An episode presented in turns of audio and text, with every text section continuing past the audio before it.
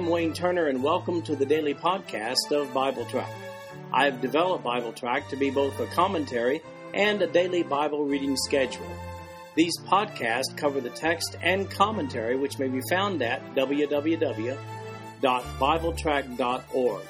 So, for those who have a busy schedule but do have time to listen to the Bible being read, this podcast is for you.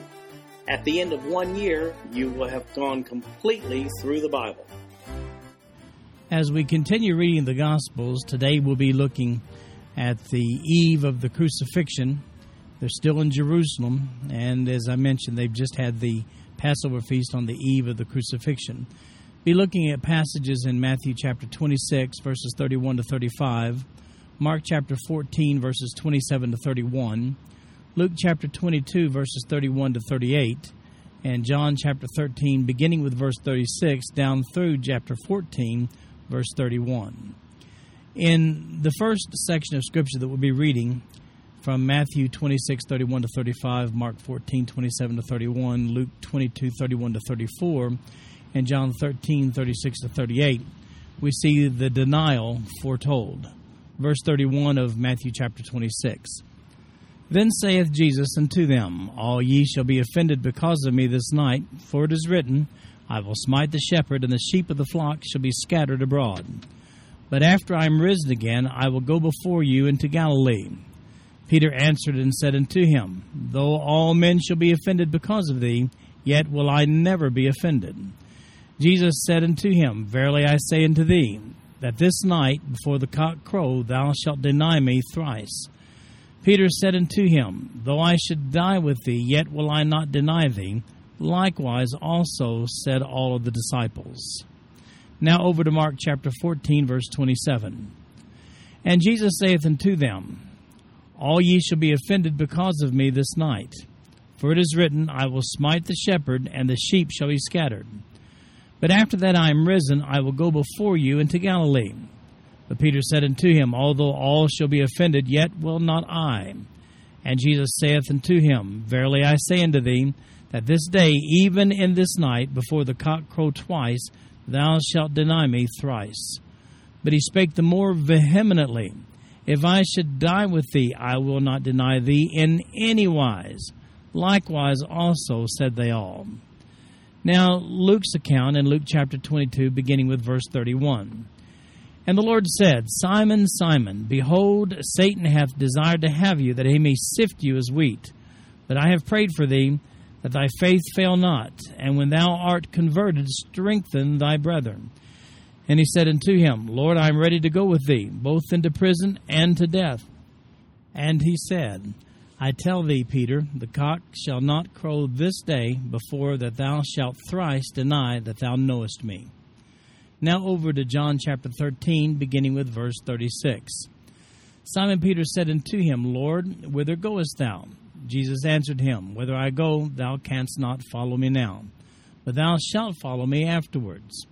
Peter said unto him, Lord, why cannot I follow thee now? I will lay down my life for thy sake. Jesus answered him, Wilt thou lay down thy life for my sake? Verily, verily, I say unto thee, the cock shall not crow till thou hast denied me thrice. Now, this is a very sobering passage of Scripture, all four counts, all taking place the night leading up to the crucifixion. Matthew and Mark point out that Jesus' words regarding the denial were directed toward all the disciples, but Luke and John just mentioned Peter's anticipated denial.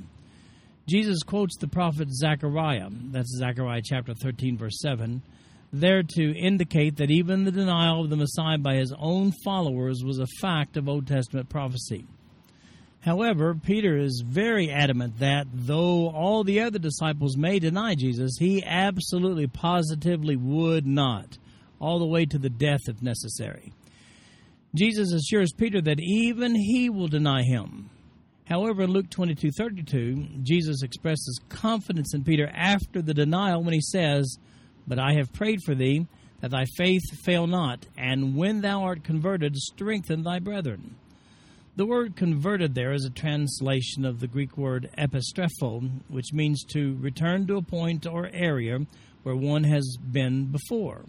In other words, while Peter will deny Jesus, he will subsequently return to his place among the disciples where he will strengthen and feed them. Now, it should be noted that ultimately all Jesus' disciples would, in fact, deny him.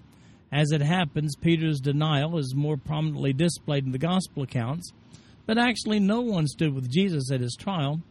As a matter of fact, Mark chapter 14, verse 50, which we'll look at later on, says, And they all forsook him and fled.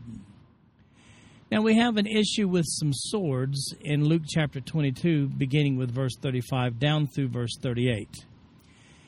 And he said unto them, When I sent you without purse and scrip and shoes, lacked ye anything? And they said, Nothing. Then said he unto them, But now he that hath a purse, let him take it, and likewise his scrip, and he that hath no sword, let him sell his garment and buy one.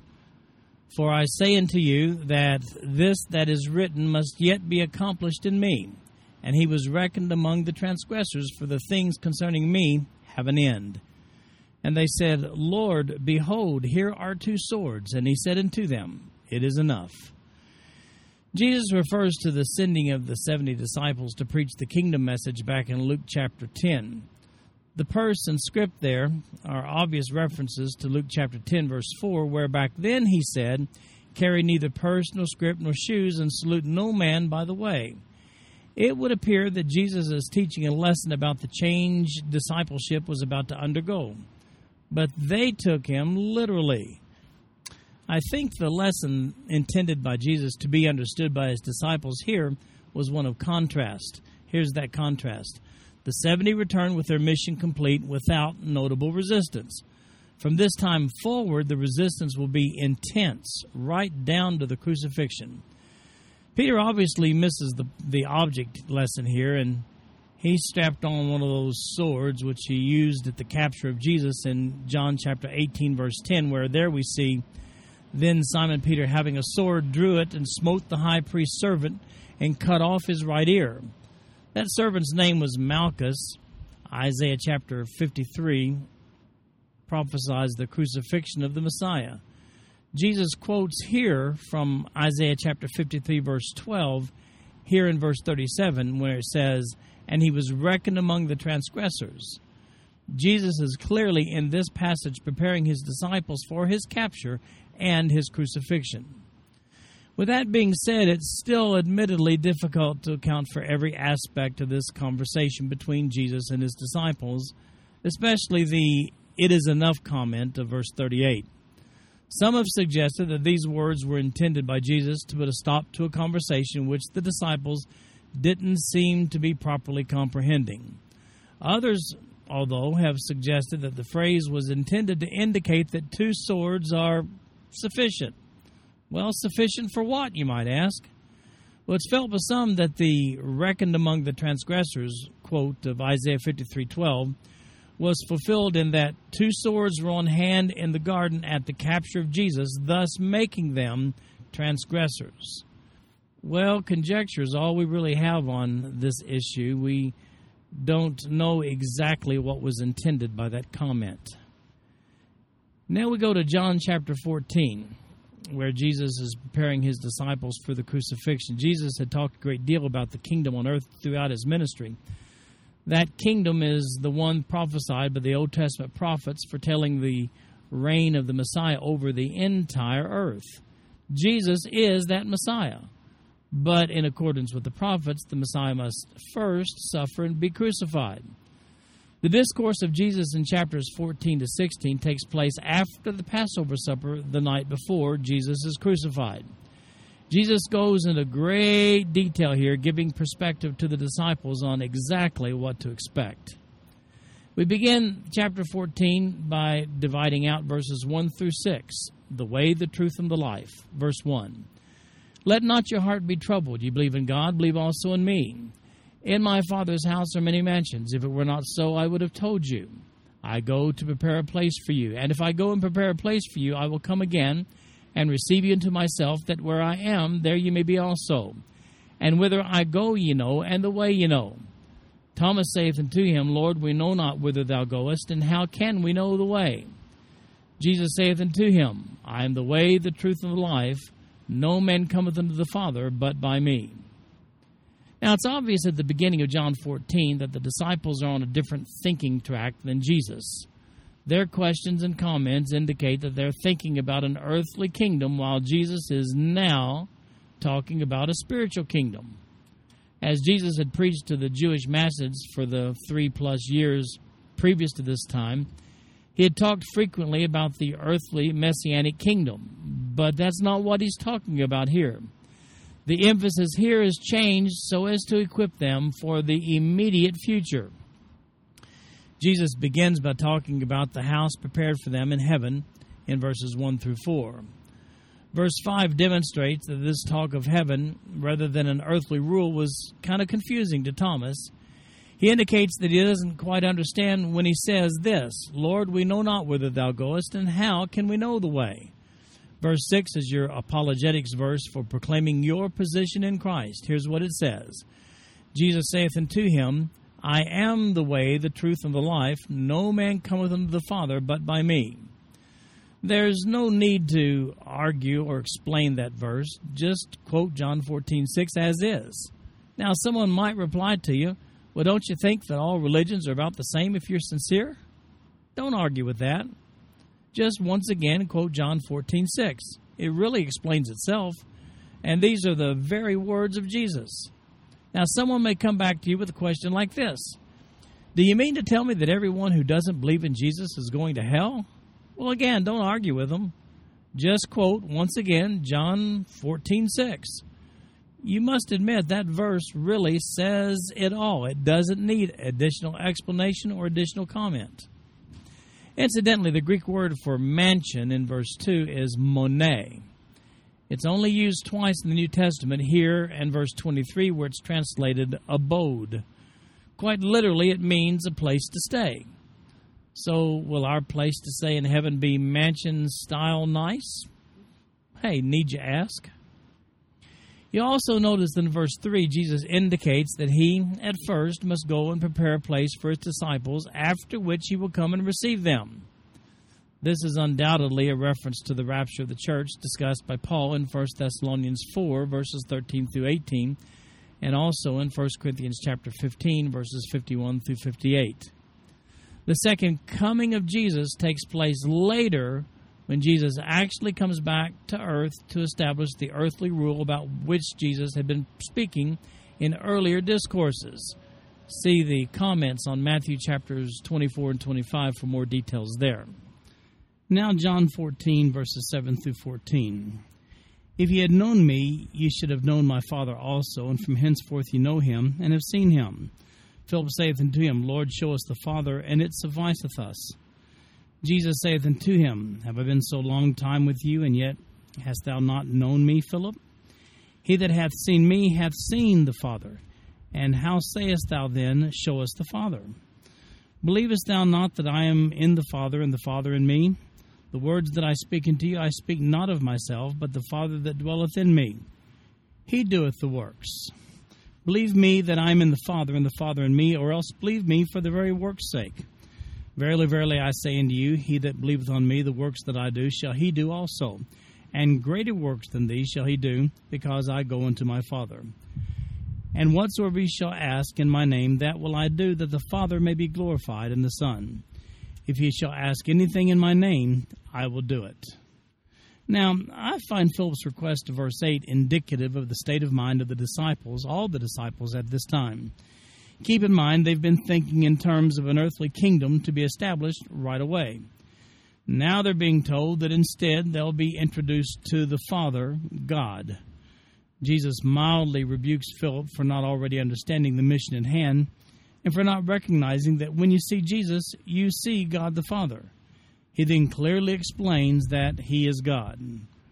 Verses 12 through 14 have often been abused by well meaning believers who want to get things moving. Let's not beat around the bush on this one. They had seen Jesus perform some awesome miracles during the previous three years plus ministry. So when Jesus says in verse 12, he that believeth on me, the works that I do shall he do also, and greater works than these shall he do, because I go unto my Father. What do you think Jesus intends to convey here? I don't think we need to try to explain away this statement.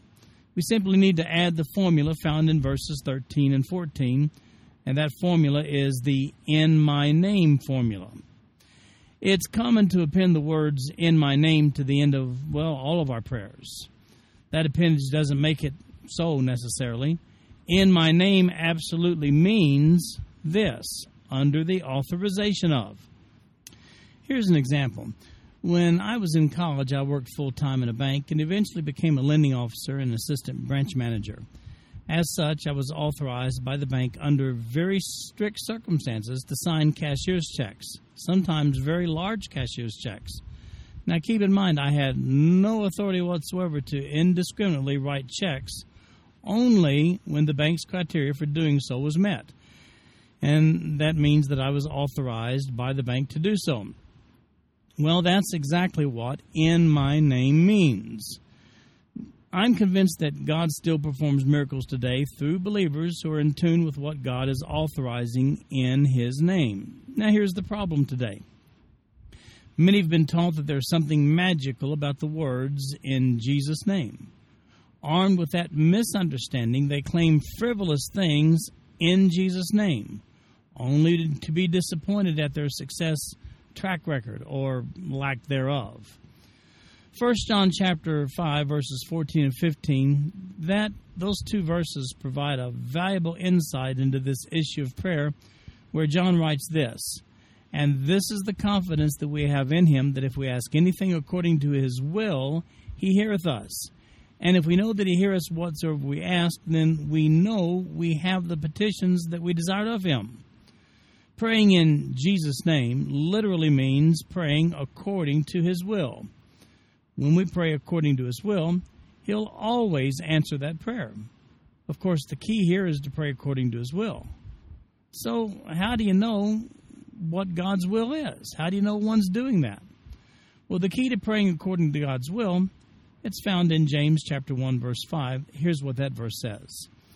If any of you lack wisdom, let him ask of God that giveth to all men liberally and upbraideth not, and it shall be given him. You can pray with absolute assurance that you are praying according to His will when you first pray for wisdom. Wisdom in this context is knowing the will of God. After I've prayed for wisdom, I will be impressed by the Holy Spirit with the knowledge of the will of God, and that's what wisdom is. Then I can pray specifically and with confidence in exactly the way God has shown me to pray. Only then can I legitimately pray in Jesus' name. In John chapter 14, verses 15 to 31, we see that help's on the way. Verse 15 If you love me, keep my commandments, and I will pray the Father, and he shall give you another comforter, that he may abide with you forever. Even the Spirit of truth, whom the world cannot receive, because it seeth him not, neither knoweth him. But ye know him, for he dwelleth with you, and shall be in you. I will not leave you comfortless, I will come to you. Yet a little while, and the world seeth me no more. But ye see me, because I live, ye shall live also. At that day ye shall know that I am in the Father, and, and ye in me, and I in you. He that hath my commandments and keepeth them, he it is that loveth me. And he that loveth me shall be loved of my Father, and I will love him, and will manifest myself to him. Judas saith unto him, not Iscariot, Lord, how is it that thou wilt manifest thyself unto us, and not unto the world. Jesus answered and said unto him, If a man love me, he will keep my words, and my Father will love him, and we will come unto him, and make our abode with him. He that loveth me not keepeth not my sayings, and the word which ye hear is not mine, but the Father's which sent me. These things have I spoken unto you, being yet present with you. But the Comforter, which is the Holy Ghost, whom the Father will send in my name, he shall teach you all things and bring all things to your remembrance whatsoever I have said unto you. Peace I leave with you, my peace I give unto you, not as the world giveth, give I unto you. Let not your heart be troubled, neither let it be afraid. Ye have heard how I said unto you, I go away and come again unto you. If ye loved me, ye would rejoice, because I said, I go unto the Father, for my Father is greater than I. And now I have told you before it come to pass that, When it has come to pass, you might believe. Hereafter I will not talk much with you, for the prince of this world cometh, and hath nothing in me. But that the world may know that I love the Father, and as the Father gave me commandment, even so I do. Arise, let us go hence. In these verses, Jesus begins to introduce life after he's gone. By the power of the Holy Spirit, they, and we, as a matter of fact, will be comforted and empowered by praying in his name. Jesus calls the Holy Spirit the Comforter here in verse 16. That Greek word for comforter is parakletos, used only by Jesus in John chapter 14, verses 16 and 26, and then John chapter 15, verse 26, and then again in John chapter 16, verse 7. And then it's used once by John himself in 1 John chapter 2, verse 1, where it's translated advocate in the King James Version. The indwelling of the Holy Spirit in believers, introduced by Jesus here, is a foundational principle of life in Christ for all those who trust Jesus as their personal Savior. That's where the power for the Christian life to be able to live a separated life comes in, and that's where it comes from. Without the dwelling of the Holy Spirit, salvation would be an empty proposition. However, with the indwelling of the Holy Spirit, we have an ever abiding partner who serves as our counselor and advocate, and he's always on the clock. To demonstrate that the disciples are still attempting to comprehend what seems like a strange change of plans to them, Judas, the, the good one, not Iscariot, he asked a pointed question in verse 22. He's obviously been thinking in terms of the establishment of an earthly kingdom up to this point as well. He then asked this question Lord, how is it that thou wilt manifest thyself unto us and not unto the world? Well, that's in response to Jesus' guarantee of individual manifestation in verse 21. Judas obviously was thinking if Jesus is the Messiah over a worldwide kingdom, then how is it that he'll only selectively be manifested to certain individuals? However, Jesus is now talking about the very process of individual salvation and not an earthly kingdom here. Moreover, Jesus introduces to them the clear understanding that the prince of this world, being Satan, is coming. So, who's going to put this whole thing into perspective? Jesus answers that question as well in verse 26. Here's what he says But the Comforter, which is the Holy Ghost, whom the Father will send in my name, he shall teach you all things and bring all things to your remembrance whatsoever I have said unto you. The ministry of the Holy Spirit is to provide the direction of Jesus in every believer.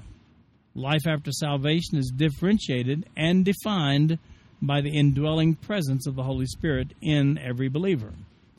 Jesus makes a reference to Satan himself in verse 30 when he says, For the prince of this world cometh and hath nothing in me. Paul puts this prince reference into perspective in Ephesians chapter 2 verse 2 where he says, wherein in time past you walked according to the course of this world, according to the prince of the power of the air, the spirit that now worketh in the children of disobedience.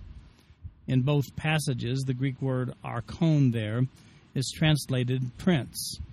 Paul also identifies Satan in 2 Corinthians chapter 4 verse 4 when he says, "The god of this world hath blinded the minds of them which believe not." Satan hoped that the crucifixion would solve all of his problems, but the resurrection three days later had to be very disappointing to him. While Satan is not omniscient, he should have known what was up by Jesus' own words in John chapter 12, verses 31 through 33. Here's what he said back then Now is the judgment of this world, now shall the prince of this world be cast out. And I, if I be lifted up from the earth, will draw all men unto me. This, he said, signifying what death he should die.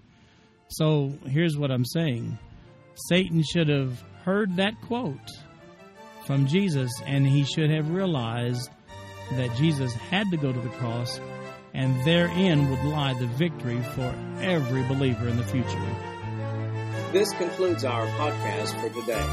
I'm Wayne Turner, and if you'd like to read along with our commentary online, go to www.bibletrack.org.